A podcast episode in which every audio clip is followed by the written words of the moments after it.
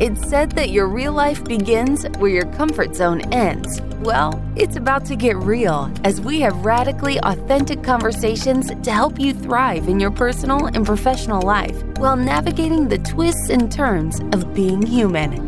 Buckle up, because this might get uncomfortable. Starts right now with Jason Wrobel and Whitney Lauritsen. Since this episode is being released just a few days before Halloween, I thought it'd be interesting to touch upon that briefly today. And I'm curious, Jason, do you celebrate Halloween in any way? Are you going to this year if not normally? Have you has that even come up in your head at all? as you look forward to the end of October. Yeah, for sure it has. I love it. It's one of my favorite holidays because of the creativity, the childlike wonder, and the spirit of it. I love Halloween. And, you know, it's interesting. I was hanging out with our mutual friend Ross a week ago at the time of this recording, and he was like, So, what are you going to do for Halloween? And we were debating whether or not the West Hollywood Halloween parade is going to take place, obviously, with the backdrop of COVID and the rise of cases in California, everything that's going on in our society right now with that. And he was like, yeah, I don't, I don't think it's officially going to happen. But knowing people, human beings as they are, I wouldn't be surprised if a few people, or more than a few people, you know, if people just started to take to the streets of West Hollywood unofficially. I don't necessarily feel comfortable with that at this moment, simply because I don't know how well people would be integrating masks or social distancing. And if a few thousand people show up, I think I'm going to skip that part. I love the West Hollywood Parade. I've I've done it three times, and I absolutely love it. It's one of my favorite things to do in LA every year. But I think instead, Whitney, there are a couple of options in Los Angeles for drive-in movies. And there's one in particular, I think it's called the Andance. It's a former, I guess, Hollywood club that Led Zeppelin and a lot of old bands used to go to back in the day. And I think they've converted their parking lot or a part of their property to do drive-in movies and this entire month of October they've been doing classic horror films. And I know we had a whole episode about the negative impressions and mental impressions taken away from horror movies, but I do like me some classic horror movies. Bela Lugosi, Frankenstein, old vampire movies. Uh, one of my favorites is the original Nosferatu from Fritz Lang. So I love classic horror movies. So I'm thinking that probably uh, I'll jump in the car with Laura and we'll go see an outdoor drive-in movie. I think that's the plan. And she doesn't know that yet, so if she's listening to the podcast, I just screwed up the surprise.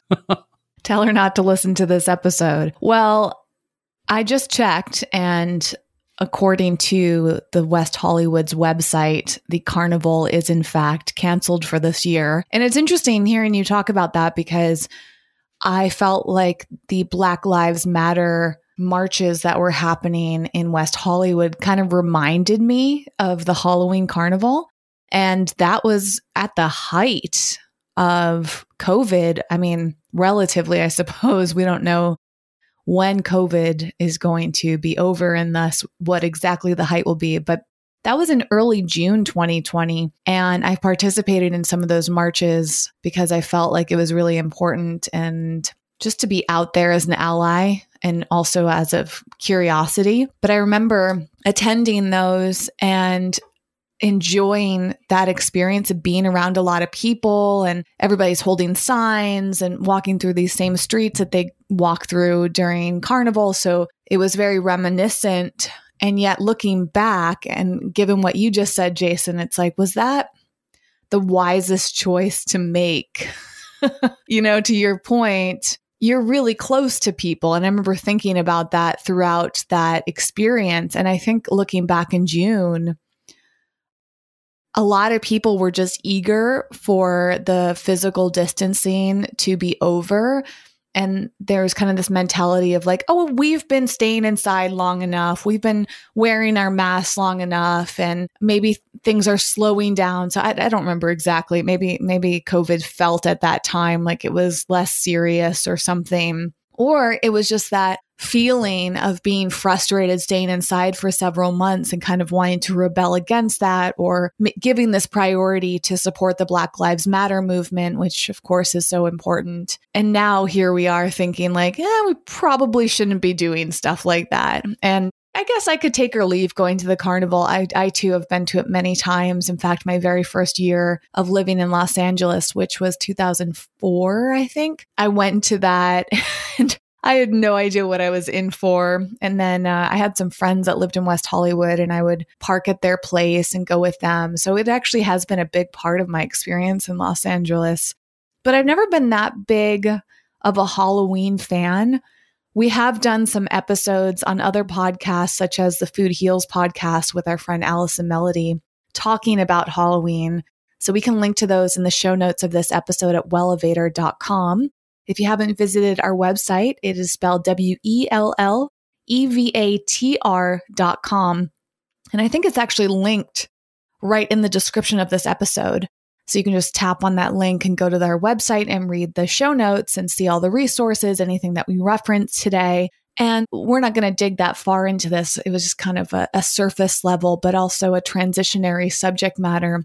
This idea of yearning for what we used to have and how we're operating this year with the holidays, I think is really interesting, especially for me. And perhaps you're thinking the same thing, Jason, as currently as of the time of recording this, we're both visiting our families.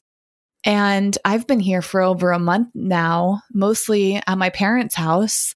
And it feels really nice, despite any, you know, common challenges that I have being around my parents a lot frequently. There's something very soothing and comforting about being here. And it's crossed my mind a couple times, like whether or not I should stay for Thanksgiving, which seems like a big stretch because my plan was to leave here at the end of October, probably around the time that this episode comes out. And that's currently what I'm aiming for.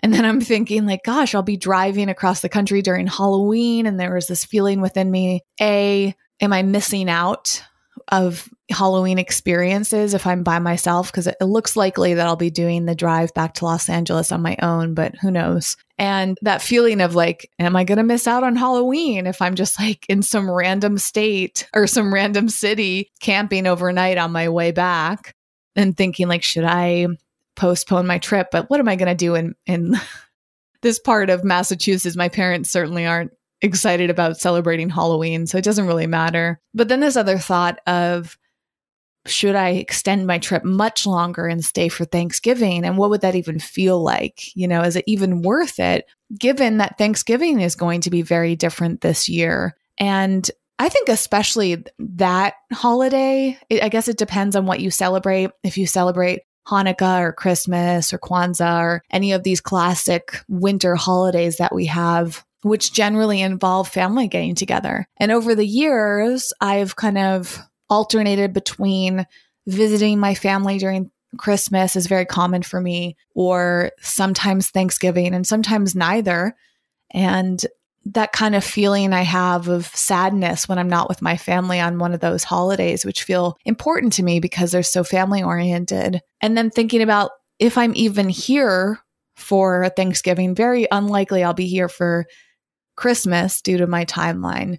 But what would that even be like? It feel like, you know, like, is it just to be me, my parents, and my sister? Like, that sounds nice, but we could do that any time of year, you know? And is it really important for me to be with them? But there's like this nostalgia, I suppose, of or this tradition that many of us have in our heads about being with our families on these holidays or celebrating with our friends on occasions like Halloween and how everything is so different now and how much do we put ourselves at risk during those times. And so I'm kind of curious how you're feeling about that, Jason. Has it crossed your mind at all? Like, do you think that you would go back to Detroit to see your mom, even though you're there now in October? Would it even make sense for you to fly out and see her or have her come to see you and given more exposure and are more people going to be flying during those days? It's so there's so many factors involved so i'm curious where your head's at. Yeah i've definitely kind of debated what the best option is going to be. You know i'm here now for almost two weeks and we've talked about having my mom come out for the holidays for Christmas specifically. She, for the past few years and throughout the time that I've been almost 14 years in LA, has come out for the holidays. And it, it's a question of, okay, you know, what are the precautions to take on the flight? What kind of interactions are we going to have when she's in town?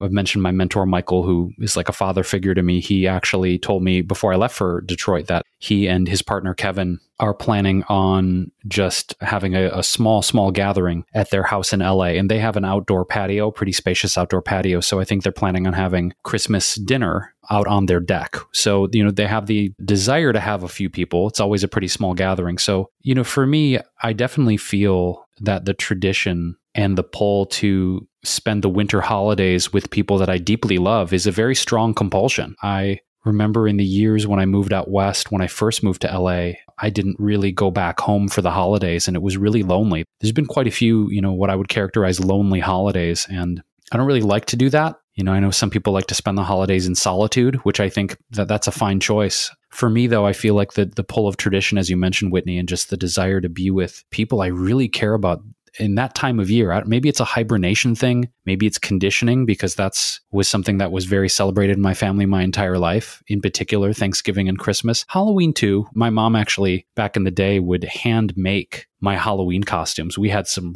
really amazing costumes because my mom was really good with a sewing machine. So as an aside, yeah, we're talking about having her come out for Christmas. I'm here now pre Halloween. Also, because I think October is the absolute most gorgeous month in Michigan. All the leaves are changing. There's purples and deep reds and mahoganies and oranges and yellows. And just taking a leisurely drive down any block here in the Detroit area is absolutely stunning. So I did want to time it to be here for two weeks in October because to me, it's hands down the best month to be in Michigan is October. So I'm I'm I'm stoked to be here and hopefully going to get mom out for December to do Christmas in LA.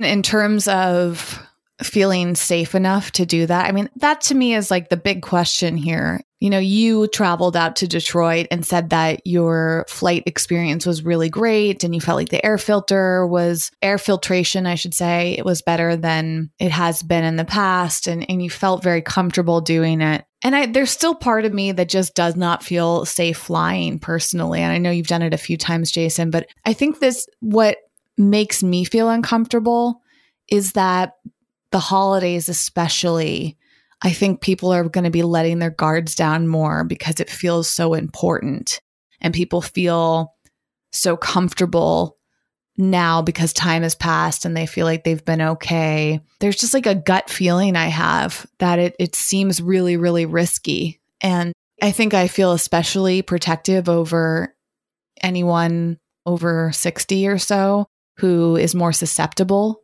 to COVID or or perhaps if they get COVID, it could cause greater damage to them. And I don't know. I, I personally would not feel comfortable with my parents flying out to see me in Los Angeles, which is this big city, and them leaving from the international airport in Boston. That just makes me nervous. So I wouldn't make that choice, but my parents don't usually come out to visit me for Christmas. Actually, I don't think that they ever have. So it didn't even really feel like an option to me. And I don't think that I would feel comfortable flying from Los Angeles to Boston during the holiday, the, you know, Christmas time period. Yeah, for me, you know, this is, I think, part of an ongoing conversation that needs to be addressed. I don't know that we've ever actually discussed it in terms of how we're handling our safety and and the risk reward ratio. You know, I, I feel for me, first of all, with the flights that I've done, I did one to Denver and back to LA for a gig. I had a work trip there. And then also coming out here to October right now to see my mom and my family and my friends here in, in the Detroit area. And I was, you know, well aware of the potential risks, right, of getting on a plane. But for me, it was a calculation mentally of a risk reward quotient, honestly. So in terms of, you know, I guess the research that I did, it was looking at Delta. That's who I fly with. I have my miles with Delta. They're kind of my chosen carrier because of all the miles I have with them. They have a a policy where they are, I think through I don't know if it's the beginning or the end of January, where they are mandatory mandatorily keeping all of the middle seats empty on all their flights. So that was one thing. I thought that's good. They're practicing distancing. Not all airlines are.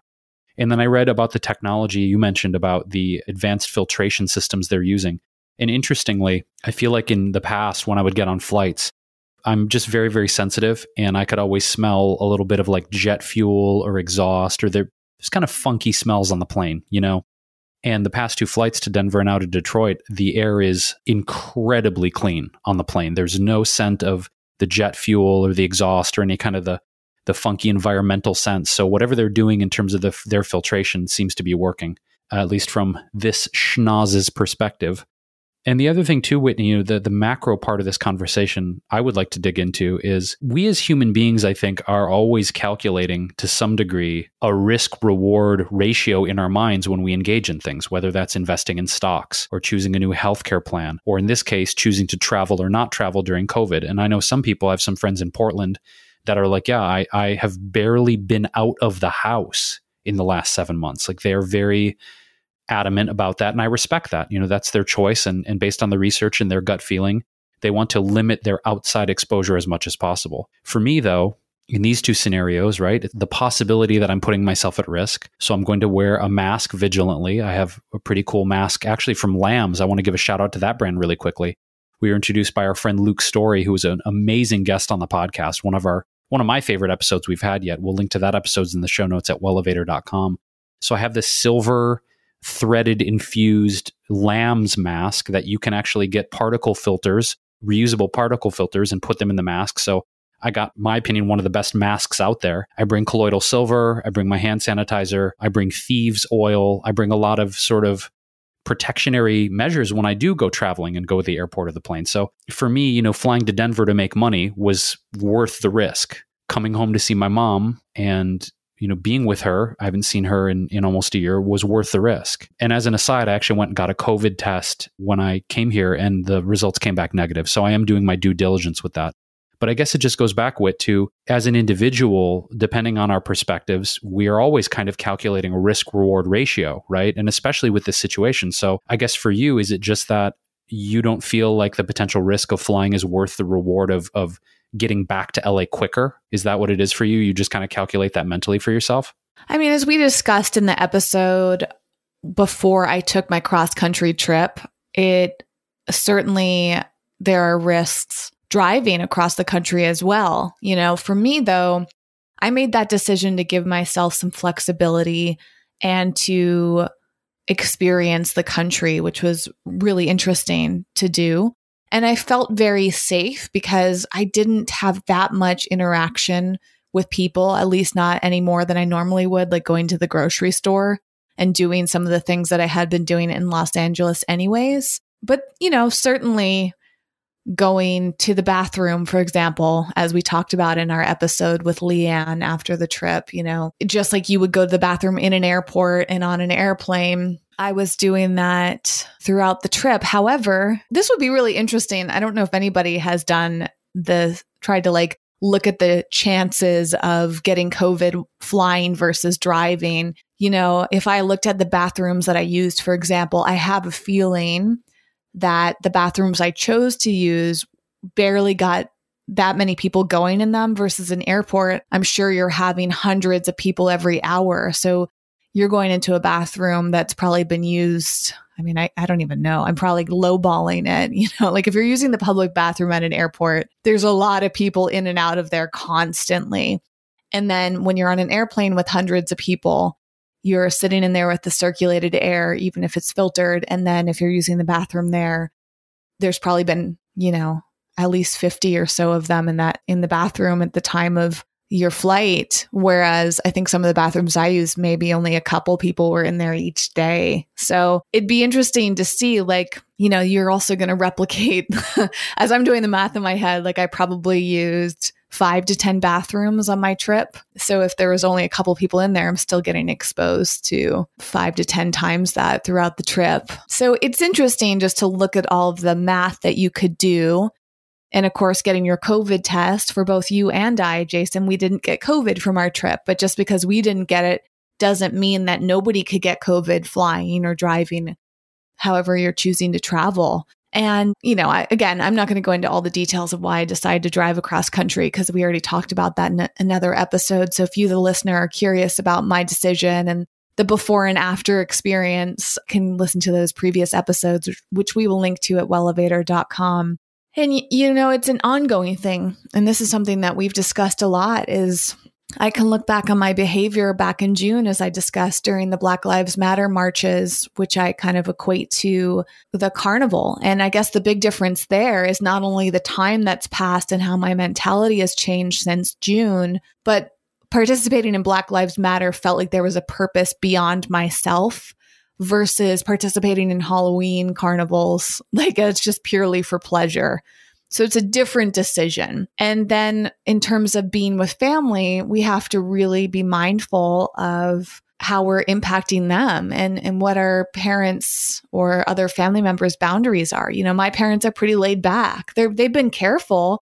But when I got here to Massachusetts, they didn't see the need for me to like constantly be wearing a mask until I got my test results. And they were totally cool with me being in the house right away versus I really wanted to quarantine. And that made me nervous, I suppose. I'm like, God, and my sister too. My sister is super laid back about COVID in general. And so each of them are kind of dealing with it in their own way, which feels like their personal choice. But I guess it just feels tricky because why are, how are we making these choices is the big question. And when we're traveling, whenever we're in a group of people, we're surrounded by people that have all made choices based on different pieces of information, you know? And that I think is the biggest challenge of COVID is that we're all getting it from different sources. You know what I mean? Like, even if it's the same source, like let's say, for example, you watch CNN. Well, are you watching the exact same program as somebody else or is a different program on you know on the same channel but it could be a different speaker? Are you watching the same information as someone else? Unless everybody's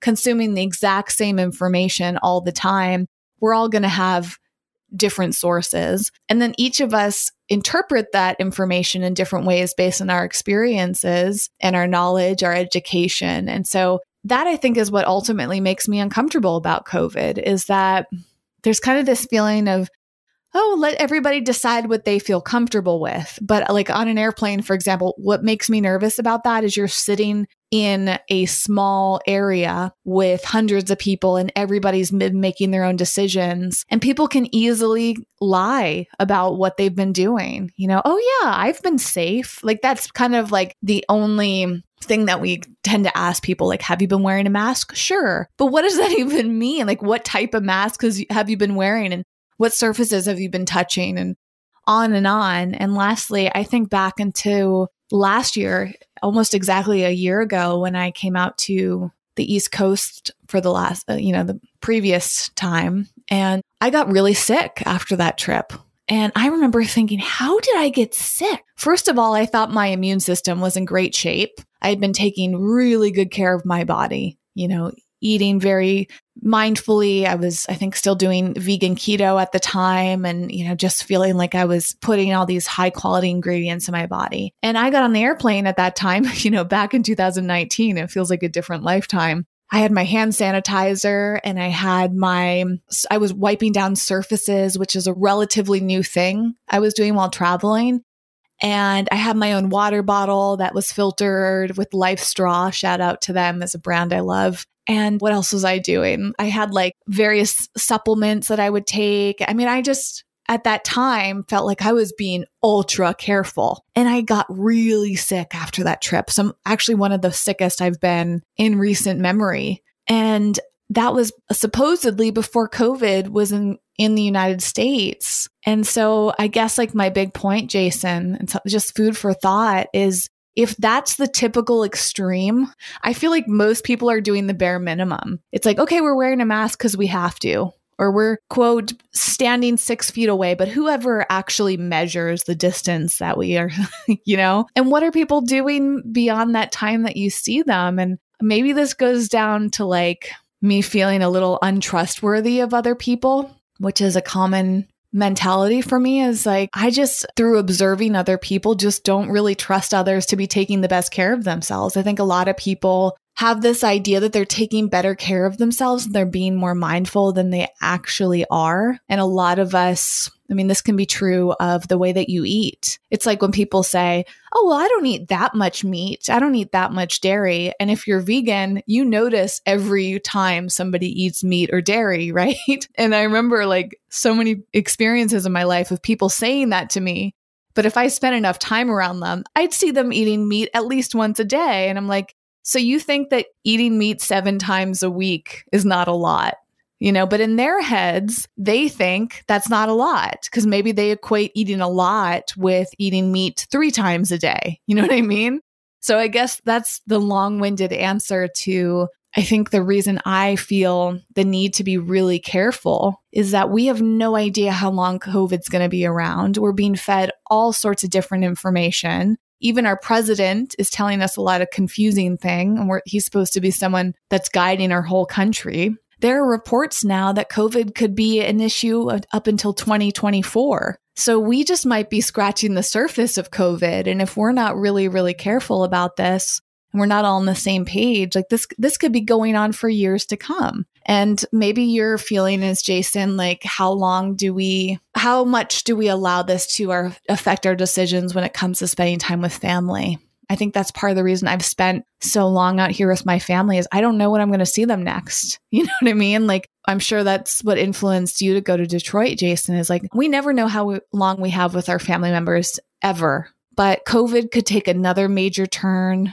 and travel might become really hard for us with all these things in mind. We just have no no idea. Yeah. And I think again, it's interesting. We're talking about relative assessments in terms of people's minds of how quote good they're doing. You know, that's a really interesting thing, not just in terms of COVID, but you mentioned healthy eating or exercising or, oh, yeah, I'm a, I'm a healthy person. And I think that it's a really relative assessment sometimes of you know, compared to what? Healthy compared to what? Rich compared to what? Uh, safe compared to what? It's our viewpoints of who we are and how we operate in the world are it's easy to skew those realities, right? Because again, we're we're talking about a comparative thing here. You know, if if if on the one side of this conversation, you know, quote, doing it bad, not to be in judgment, would be, you know, eating a ton of processed food, eating a lot of artificial ingredients, eating a lot of fried foods, a ton of alcohol, a ton of smoking you know, we're probably setting up our body's internal terrain to be more susceptible to something like COVID or COVID itself. I'm not going on record because I'm not a medical expert, but as an aside, I really do believe in the terrain theory and the terrain theory, if I can geek out for just a second, because I think it's related to this conversation, is your body's terrain, your internal bioterrain, whether that's the health of your blood, the health of your organs, the amount of probiotics and positive flora in your gut, your neurochemicals. Think about it as the internal ecosystem of your body that the more that that is operating like a well-oiled machine to use a, a, kind of tired cliche the better chance that you have to ward off things like bacteria and viruses and pathogens. We we know that at least according to the terrain theory. So my whole thing whitney is i i'm constantly wanting to know again because the research and the information is always changing and what can we believe is actually true but i hedge my bets to think that if i eat really clean food if i'm taking a lot of vitamin c d3 k2 my B complex, my zinc, my stuff that, as far as I've researched, looks like it is beneficial to ward off things like viruses and pathogens, that I'm setting up my internal bioterrain to hopefully fight or protect those things off, right? But to your point, a lot of people are not aware of those things because that information is not really being disseminated through mainstream media. When we look at things like CNN or LA Times or Washington Post or, you know, name a major media outlet, they're not like, hey, protect your internal bioterrain by taking these supplements or eating this way or eating less crap. It's very, very minimal in terms of precautions we could take to protect ourselves. But I think overall, you know, we talk about this conversation that we started with the importance of being with family and being with people we love you know, one of the hardest aspects for me and for a lot of people, I think, is the feeling of being distanced and isolated physically from the people we love. It's a hard thing, right? Because on the one hand, you don't want to unnecessarily or potentially put someone at risk. You know, my mom is in her 70s. My mentor, Michael's in his 70s. I understand that um, they're both healthy, but the risk factor increases exponentially at a certain age. But I want to see them. So I've been seeing Michael and we take our precautions with hand sanitizer and social distancing and masks. And same here with my mom. That's why I got a COVID test. I don't think I have a definitive answer of telling the listener of what's right or wrong. We never do that here on the podcast. We're just sharing our perspectives and our practices. If they resonate with you, great. If they don't, great. But I think for me, Whitney, it's it's this thing of like the mental stress of not seeing my mom for an entire year or God knows how long was worth the again the risk of me getting on a plane, coming here, getting a COVID test, seeing her. And, all, and also the other thing too is Whit, I think this is important. You talked about how your parents have been responding. I think the communication around this is so important in the sense that if you're going to see a loved one, if you're going to see a friend, having a really open conversation ahead of time about how they feel safe, what is their level of comfort with the interaction, and what kind of precautions are they taking or have they been taking in their lives, right? So I think as an aside, this situation with COVID has created an opportunity to have even better communication about boundaries and safety and comfort with the people that we love, you know? So that's one thing I made sure to do before I came out here was like, hey, what have you been doing, mom? How have you been living? What's your level of comfort? Do you want me to get a COVID test? We went through a whole kind of, I don't know, a series of questions before I came just to make sure we were doing the best we could. And I think that is ultimately what it comes down to is we're all hopefully doing the best that we can. But even that phrase, like it's so relative to everybody, you know, and fingers crossed, like what our personal best is, is what ultimately keeps us in the safety, you know? And I, I think that I often look at it as like, what are the consequences? What are the potential downfalls to something? And on my road trip, I felt vulnerable a lot of times, especially when I was traveling with Leanne. You know, and we had so many conversations about COVID. But there were moments where I started to question are we really on the same page or are we just saying we're on the same page because that makes us feel comfortable socially? I think this has come up a number of times throughout the podcast is like how do you know when what the truth is, what the reality is when you're interacting with other people who view life completely differently and, and communication is such an interesting thing. Like we can think that we're being really good communicators and be completely misunderstood because somebody has a different definition of the exact words that you're saying. And that makes me feel very vulnerable at times. And I noticed on on that trip, I had to work on my trust, as I mentioned. For whatever reason, I have some deep seated fears of trusting other people. I think I've had some notable experiences in my life where I felt like I wasn't on the same page with people and that had consequences. Or, you know, I thought I could trust somebody and maybe I felt let down by them or abandoned by them and on and on. There's there's a lot for me to explore there and it's it's gonna take a while for me to understand that. But noticing that in the case of COVID, has been really fascinating. And I noticed how fearful I was about coming back and potentially exposing my parents or my sister or other friends. And I also have noticed the times where I got really lenient. You know, Leanne called me out at one point when we met up with my friend Rachel in Sioux Falls. We got to this location that we were meeting her later than planned. It was already dark at that point and our whole schedule was behind. And we decided to meet at this market. The original plan was to eat outside, but because of how late it was and how cold it was outside and dark, we decided to eat inside the market's cafeteria. And it seemed fine, right? Of course, we're sitting down at a surface. We don't know who sat there before us. And we're inside and we kept our masks on as best as possible. We were eating some food and sitting across like a you know, a few feet from each other, but it wasn't an exact six feet. And I remember looking back on that experience thinking in that moment, it felt like it was okay.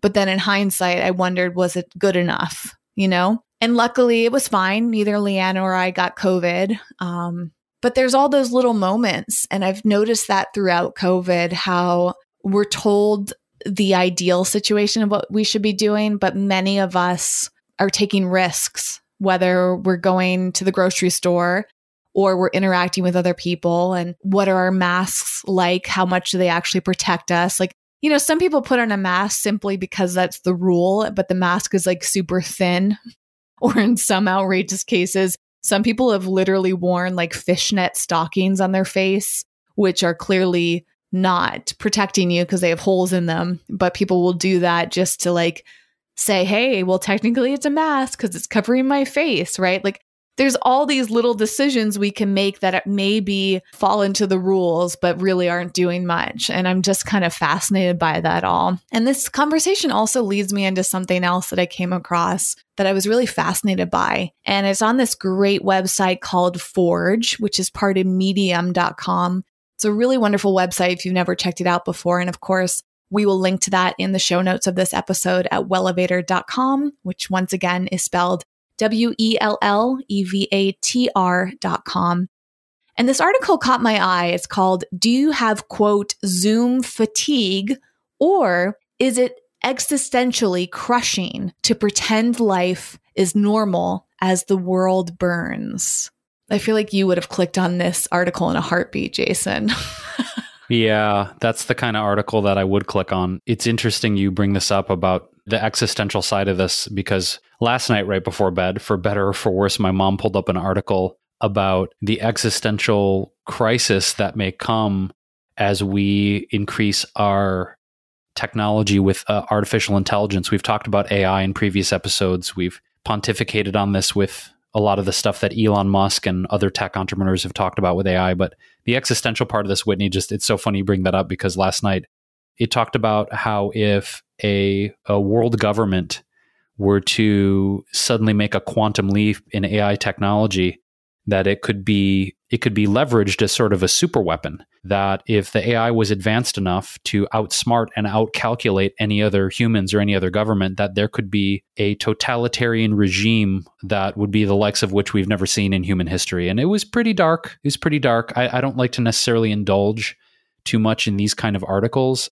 I think for me, this brings up the idea of being aware of a potential quote worst case scenario, but not fixating on it and allowing the fear and the dread to rule your life. Some people may completely disagree with me on this and I'm I'm fine with that. I think healthy disagreement is good, but what I'm trying to do with I think is is a balancing act between being precautionary and mindful and proactive but not allow fear and projection of fear into the future and this existential dread we were kind of talking about to manipulate my decisions so that all my decisions are based out of fear.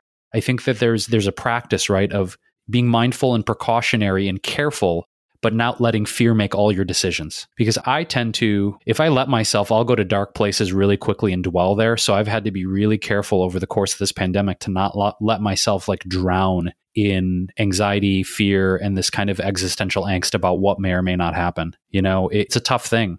I'm curious because I you you haven't told me you've necessarily gone to like any dark places or like been stewing in existential fear around things, but maybe you have more than you've let on. I don't know. How how have you been feeling about this kind of doomsday talk? Well, I don't really think about it that much in in terms of going down those dark paths. I think I tend when I get anxious, it tends to be around the short term. Like a lot of my anxiety is like, okay, do I have enough money to pay my bills next week? you know, like I think I'm usually focused on things like that. Just like you, Jason, I get a lot of that tension around money and and also the past. Like, did I make a bad decision in the past and how's that affecting me in in the present and in the future? And in general, that that's where I get tension it's like the finances of it. So I suppose if there's any fear about the future and something related to the pandemic, it's like, is my job going to be taken away? Uh, luckily, I've been pretty blessed during the pandemic to have work and I've taken on clients. And I think because of the work that we do collectively and individually, it is thing is something that people tend to need and want to spend money on, which is marketing a huge part of, of each of our roles with Wellevatr and in our individual endeavors. It centers around marketing. A lot of people need that. I mean, that's how in a capitalist society we make money. So helping other people make money. And luckily, that's something that we are each skilled at. But sometimes I, I think about marketing from an existential perspective of like, as I talked about in the social dilemma episode and other episodes that have centered around social media, I, I sometimes get in this mindset of like, am I contributing to something good or bad? you know? And I definitely think about this in, in our work as content creators and influencers. I'm wondering, like, am I part of this weird system of addiction to social media? Certainly, I've played a role in that. You know, like I've been studying social media strategy for at least 10 years. And all of those strategies are based around capturing people's attention. And when you study things like documentaries or read books, as Jason and I love to do, we realize how we're we're kind of adding to the addiction. And I think that also keeps me up at night sometimes. And now, or I should say recently, my brain has been very focused on like, how can I use social media for good and not just to make money. In fact, this even came up in our episode with Tony and Michelle, which comes out. Is that I think that's a, this Friday's episode. It is this Friday's episode. So definitely a good reason to subscribe to this podcast for you, the listener, if you haven't yet, because that way you'll be notified when we have new episodes.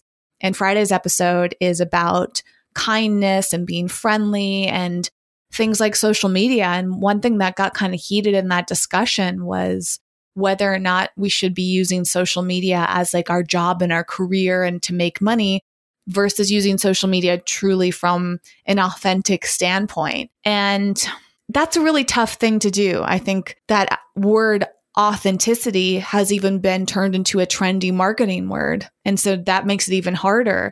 And going to kind of to what you were saying, Jason, the, we're blurring a lot of the lines with technology and all these tools that we have, which are very convenient to us, but at what cost? And you've even brought this up. I, I, forget which episode it was, Jason, but you were talking about using analog versus all this digital stuff and how I kind of noticed I really, really enjoy technology. I always have. As a little kid, I was just like so fascinated by computers. And I worked for Apple for many years and got to see the developments that that company made and I still watch it and now I have a Tesla and it's like so tech you know and it's exciting and it it activates something in me and I'm sure it activates something in a lot of people but at what cost you know? What cost are we what are we trading for all this convenience? And in fact actually a really great point to consider is from this book do nothing by her name first name is Celeste. I can't remember what her last name is. I love that book so much and one of her big points is that technology doesn't always help us. And she brings up this example of the microwave and how you would think a microwave is going to save you time. But actually, if you look at some of the research, all of this technology actually ends up creating less time for us because we have this whole society that's like obsessed with productivity and efficiency and hustle, as we've talked about in so many episodes of the show. And we're not actually saving that much time. In fact, we have such a huge issue of deficit now where we don't feel like we have enough time, and yet we have all this technology. So, yet, what is the point of all this technology if it's not saving us time? I'm curious on your thoughts, Jason. And then I want to come back to that article about Zoom fatigue and existential challenges. Yeah, you know, I have kind of a new framework on this that interestingly enough, I also want to bring up a book and just read a little bit, but also talk about my experience with something I, I read recently. I've had this feeling, Whitney, not necessarily about technology saving time per se, but more about the creative vapidness that I have felt with social media for a long time. And how there's just kind of this this low effort high reward idea of really engaging with social media that everything technology's quote made things easier. It's made it easier to take your photos and edit your photos. It's made it easier to shoot a video and edit it right on your smartphone. It's made it easier to fill in the blank right? There's a million things but in terms of artistry or creating things I think there's an alternate perspective that when I read it, I was like, oh, this kind of is close to how I've been feeling about some of the vapidness about this quick fix. Just put out a bunch of content and see what sticks. You know, like it's all about volume, it's not about quality. There's a lot of people that think this way. And this book I mentioned on a previous episode called Digital Minimalism by Cal Newport he's got a section in this chapter where he talks about a dude, a dude, it's so funny. He talks about a guy named Matthew Crawford who has a PhD in political philosophy from the University of Chicago and he worked in all these think tanks and political realms. And then after years, he quit to become a motorcycle mechanic. Like, that's pretty rad. I love motorcycles. I'm a huge fan. I have a motorcycle. And now he creates bikes and fixes bikes and does custom fabrication. But he talks about his vantage point from someone who was immersed in the digital space and now spends his time working physically on a motorcycle, right? He got, went from, you know, staring at computers, social media, government think tanks to now he uses his hands every day. And there's a lot here. If you want to check out this book, we will link to it in the show notes, but I just want to talk about a little bit of it. He kind of eloquently describes the unique satisfaction of physically working on a craft, right? Not, you know, anybody can take a photo on social media and post it and get a bunch of likes, something that takes time to develop and learn and become skillful at, right? So he said that, you know, these physical things seem to relieve him of the need to offer chattering interpretations of himself to vindicate his worth. He can simply point to something the building stands, the car running, the motorcycle running, the lights are on in the house. He built something. Boasting is what a boy does, and it has no real effect in the world. But craftsmanship and learning a craft must reckon with the infallible judgment of reality, where one's failures or shortcomings cannot be interpreted away. And just a tiny bit more in a culture where screens replaced craftsmanship, he argues that people lose the outlet for self worth established through unambiguous demonstrations of learned skill. And one way to expl- explain the uh, exploding popularity of social media in recent years is that they offer a substitute source of aggrandizement in the absence of something like a well built wood bench or an applause at a musical performance or something you've created physically, you can instead post to a photo of your latest visit to a hip restaurant, hoping for more likes, or desperately recheck for retweet, re- retweets of a, qu- a clever quip. But as he implies, these digital cries for attention are often a poor substitute for the recognition generated by an actual craft, as they're not backed by the hard won skill required to tame the infallible judgment of physical reality. And instead, these attempts on social media come across as the shallow boasts of children. He allows an escape from this shallowness and provides instead a deeper source of pride through learning an actual craft. All this is to say, that hit me like a ton of bricks. I didn't expect it to, Wit, because it's like technology has almost made things so easy now. You barely have to learn how to do anything. You you may disagree with me on this, but you know, with the new iPhone that's coming out, the 12, it like it's got like 12 megapixels and four cameras and all these zoom and all these editing features. And, you know, I talked to friends of mine, photographers, who grew up years ago learning photography and working in a dark room and learning the art of photography. And now it's just like, yeah, anybody can just buy an iPhone and you got all these filters and all these things. I'm not trying to say it's a bad thing fully, but I think we've lost the art of craft and lost the art of struggling and lost the art of learning something over a long period of time and becoming masterful at it because everyone wants to be good at something from the get go. And if I may, at the end of this rant, I think that's why a lot of people give up on quote hard things now. Is we're so used to, to shit being so easy and technology's made it so easy that used, things used to be hard that when people are actually confronted with a challenge or learning something difficult or something that takes years to master, they're like, fuck it, I'm done. I don't want to do this. They give up too easily. I think that's the downside to, to technology is people people give up on hard shit too easily now. Yeah, it's certainly fascinating. And I think there's so much to consider. And I, I think that I hope there's going to be a wave of people being more mindful, but there's such a tempting draw to this promise of social media and the rewards that we get through social media and how it feels like a form of escape and of so much of social media is triggering our desires for validation and kind of waving that carrot in front of our face if like you just do this you're going to get all the approval you want and all the money you want. And we've talked about this so much on our show. It's it's continuously interesting to me because I examine my own role with social media and the temptations of it as well as how other people interact with it personally and professionally and I'm curious to see where things are going to go and we we don't we just don't know. And it's definitely interesting in terms of what how much things have changed during COVID or as a result of COVID in this pandemic of us staying at home and coming back to this article about Zoom fatigue, which is pretty interesting actually. I haven't read it yet, so I'm going to read this in real time one of the questions of this article is Is it an issue of too much screen time and feeling like we're forced to sit at our desk? A lot of employers are now setting tracking on the computer to see if people are active at their computer because that's part of how they track their hours, which is also really weird to me, especially since I've been working for myself and freelancing for 10 years now. This idea of like being tracked by an employer just to track hours, it, it's kind of creepy, you know? And, and actually, in that book, Do Nothing, that I mentioned earlier, the author Celeste talks a lot about the history of working by the hour and I find it so much more like mentally stable for me to take on clients and gigs that are not about my hourly rate, but are about my pr-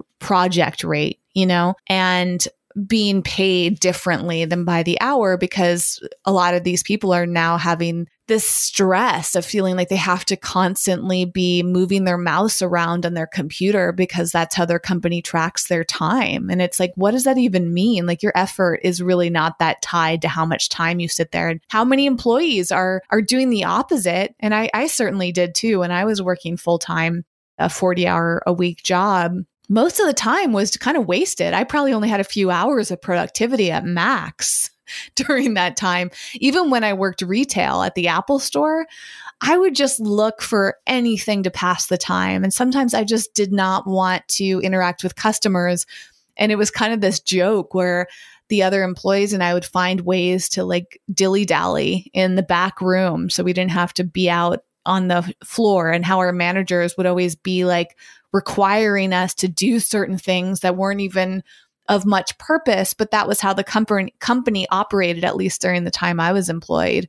And all these other jobs that I've had over the years where you're clocking in and as long as you're there from 9 a.m. to 6 p.m., like that's all that matters. And like as long as you get something done that's on deadline, that's what matters. But if you could accomplish all that work in an hour or two, then why do you actually need to be that active from 9 a.m. to 6 p.m.? And the same thing is actually happening for children or anyone else in school where they're doing online learning. I mean, gosh, I, my heart goes out to them because I have done some online classes over the years and it's just not the same. And some people are wondering if their nervous systems are being flooded with the fear of trying to learn a certain way, feeling confused by by that form of education, having their attention pulled in all these different directions when they're at home or online.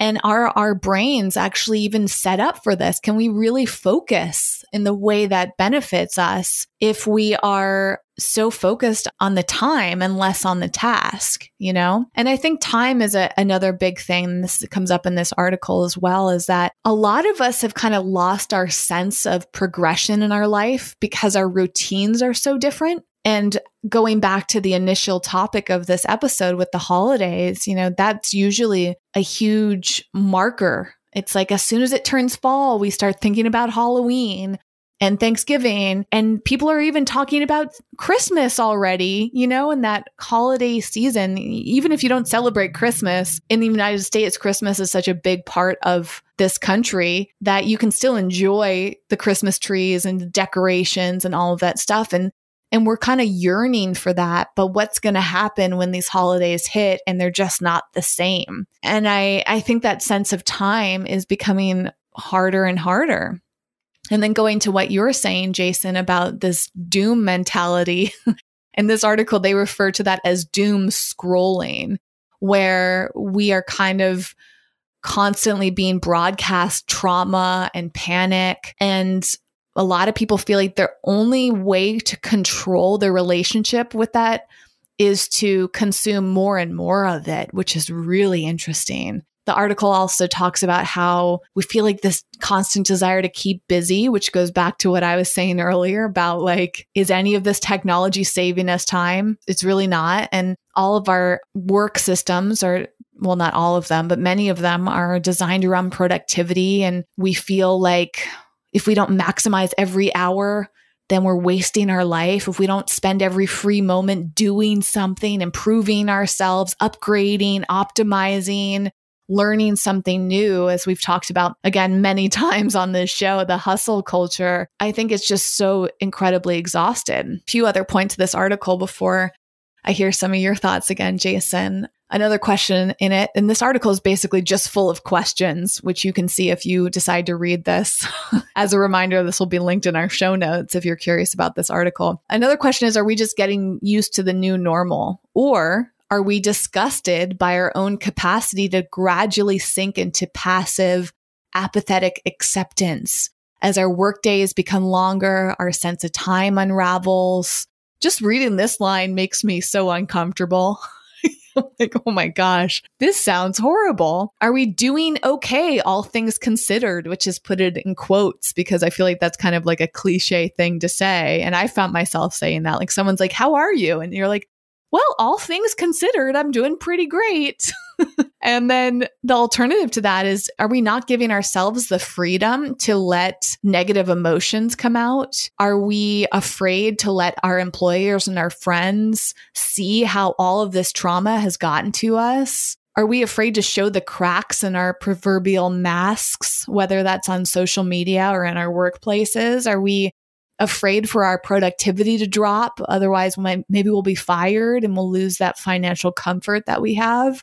And lastly, the article asked Are these uncertain times, or have we lost all hope for the future, or even the ability to imagine a future, and no longer have the emotional and psychological lifeline that having something to look forward to can provide? Only the desperate desire to not be among the people who will suffer the most.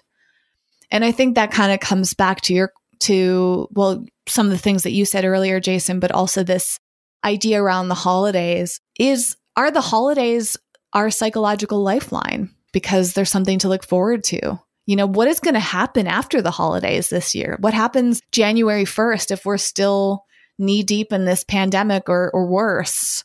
And we don't feel like we have anything to look forward to. I mean, right now, at the time we're recording this, we we feel like there's so much to look forward to because of Halloween and Thanksgiving and Christmas and Hanukkah and New Year's and on and on all these holidays that we have. But come January 1st, like what do New Year's resolutions even look like anymore? And what will 2021 feel like?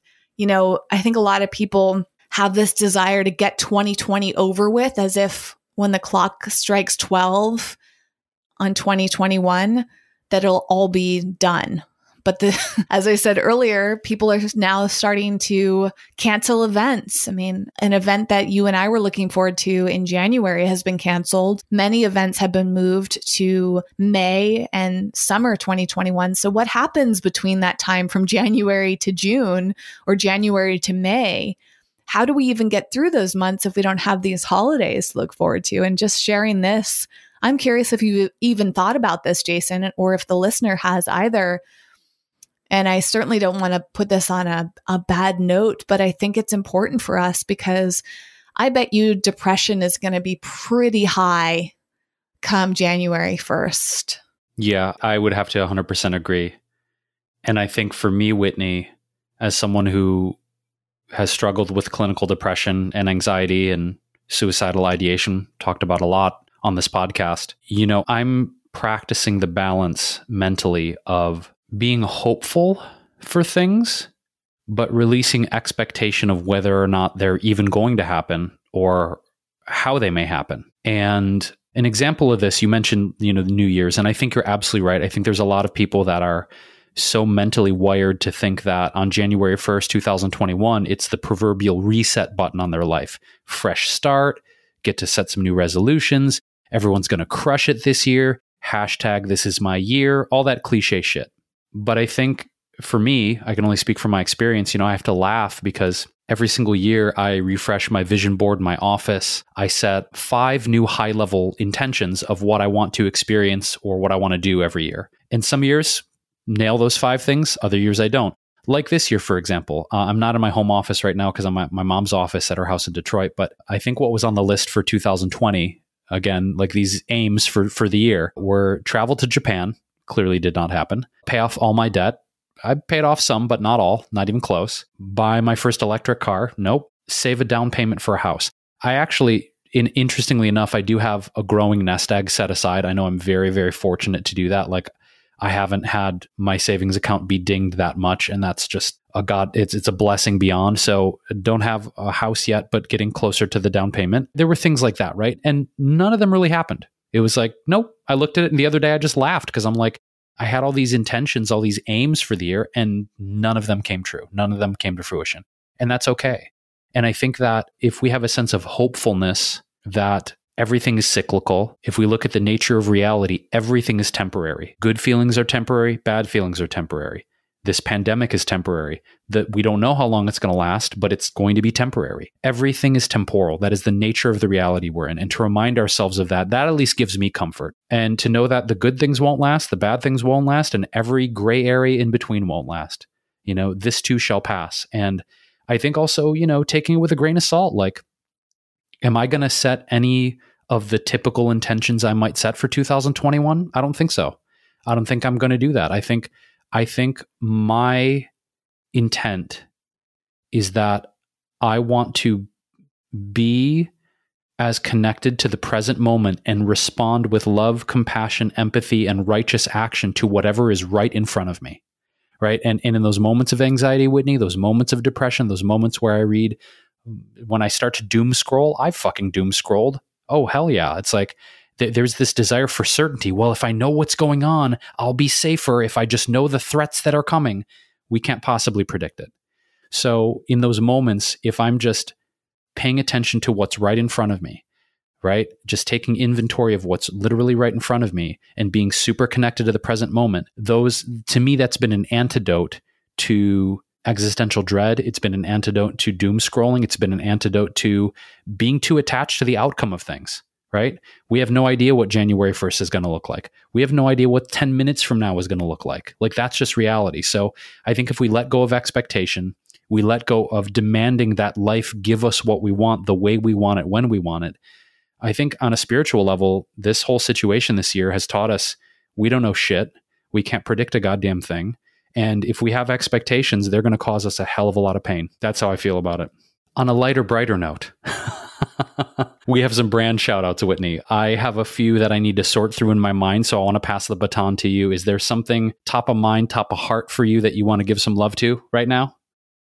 Very much so. In fact, this has been months in the making. Actually, pre COVID, this brand sent me, or well, no, I take that back. I'm looking at the timeline in my, I love that I said I'm looking at the timeline in my head.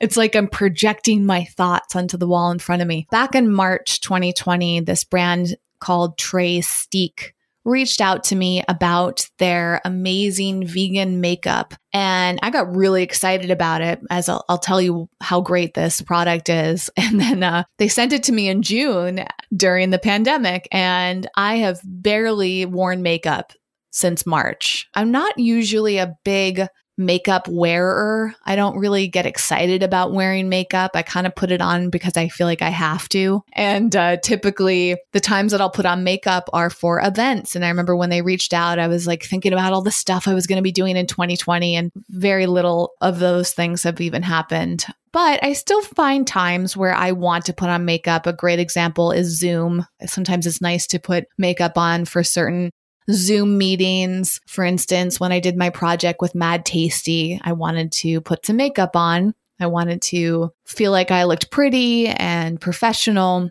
So I've done that from a, a, number of different webinars. And I've put on makeup sometimes when I go out just to feel normal, I suppose. you know, like even if I don't feel like I need to dress up for something like the grocery store, sometimes it just feels nice to put on some makeup. And each woman has different relationships with makeup. Sometimes for social media photos, although I'm doing that less and less, I'm really a big fan of not wearing makeup or using filters of my, on my face for social media.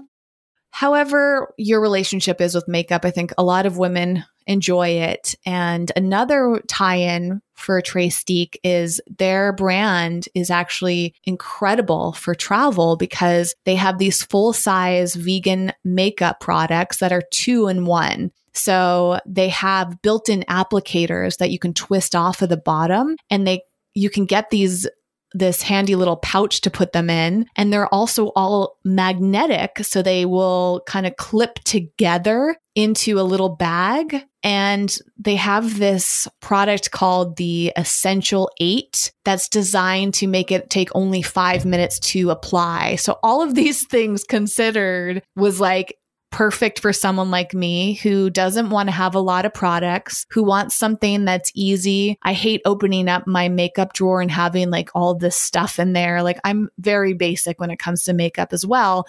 And that idea of it only taking a few minutes to apply is perfect for me.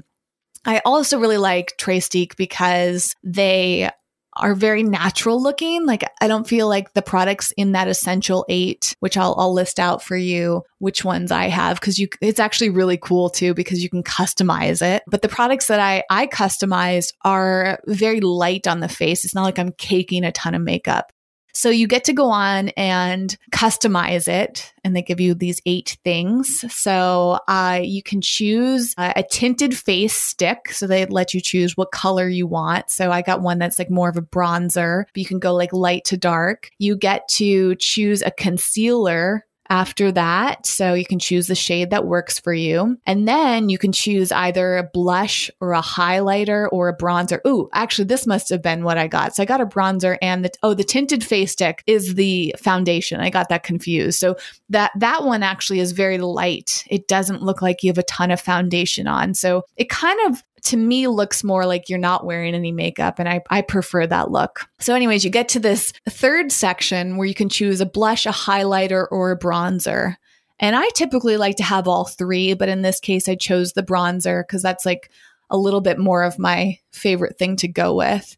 Then you get to choose a lip crayon and you can choose from like a matte look which I think is the one that I went with. And then you get to choose an eyeshadow, and that one's really nice. It's really pretty. The one that I got has like this shimmery appearance to it. In fact, actually, I think they all have shimmer, but they're different shades. Mine's like a pinkish. Then they have an eye pencil, and I got a brown, but you could get black if you like. They also came with a brow pencil, which I'm not that into, but if you're really into doing your brows, you know what's really funny looking at this? I think that there's an applicator that I've never discovered on this, but looking at the photo on the Trestique website, which I encourage you to check out if this sounds appealing to you. Well, of course, we'll link to it at wellevatr.com. I think there's a brush at the bottom of that pencil that I've never twisted off because like one of the cool things about Trestique is they look so compact. If you don't like play around with them or you didn't see the pictures, like in this case, I've never looked at this before, the picture, I guess, you probably wouldn't even know the applicator's there. So once we're done recording, I'm going to go check mine. And one of the coolest products they have is an all in one lash curler and mascara. And that's really neat. You, you have to go check out the photo of it to see how that works. And last but not least, you get this cool little bag and it has a mirror built into it. You can choose your color and the bag is made from recycled plastic bottles. So it's really a neat brand overall, eco-friendly, sustainable, vegan, really high quality. It's not super cheap, but as Jason likes to say, you pay with your purse or you pay with your person. I've had these products since I think June when they sent them to me and I use them off and on. I really loved using them on my road trip. So I think if you're going to travel at all this year, next year, a product like this is great. If you're someone that likes a really essential kit, but not a ton, just enough that allows you to do your makeup really quickly and have it all compact. This is a really great choice. And of course, if you want something that's made mindfully, cruelty free, vegan, they have just been awesome overall and taken me a long time to talk about them because I wanted to find the right episode to mention them. So that's Trestique and my brand shout out. So, Jason, what's your favorite makeup product?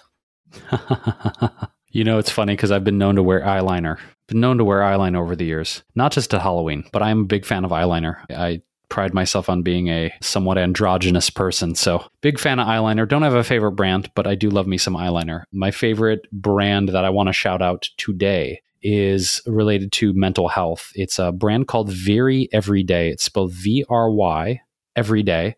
And my friend Rinda started this company about three years ago, which are mood balancing supplements for mental health and well being. They are encapsulated amino acids combined with super herbs, minerals, and vitamin cofactors.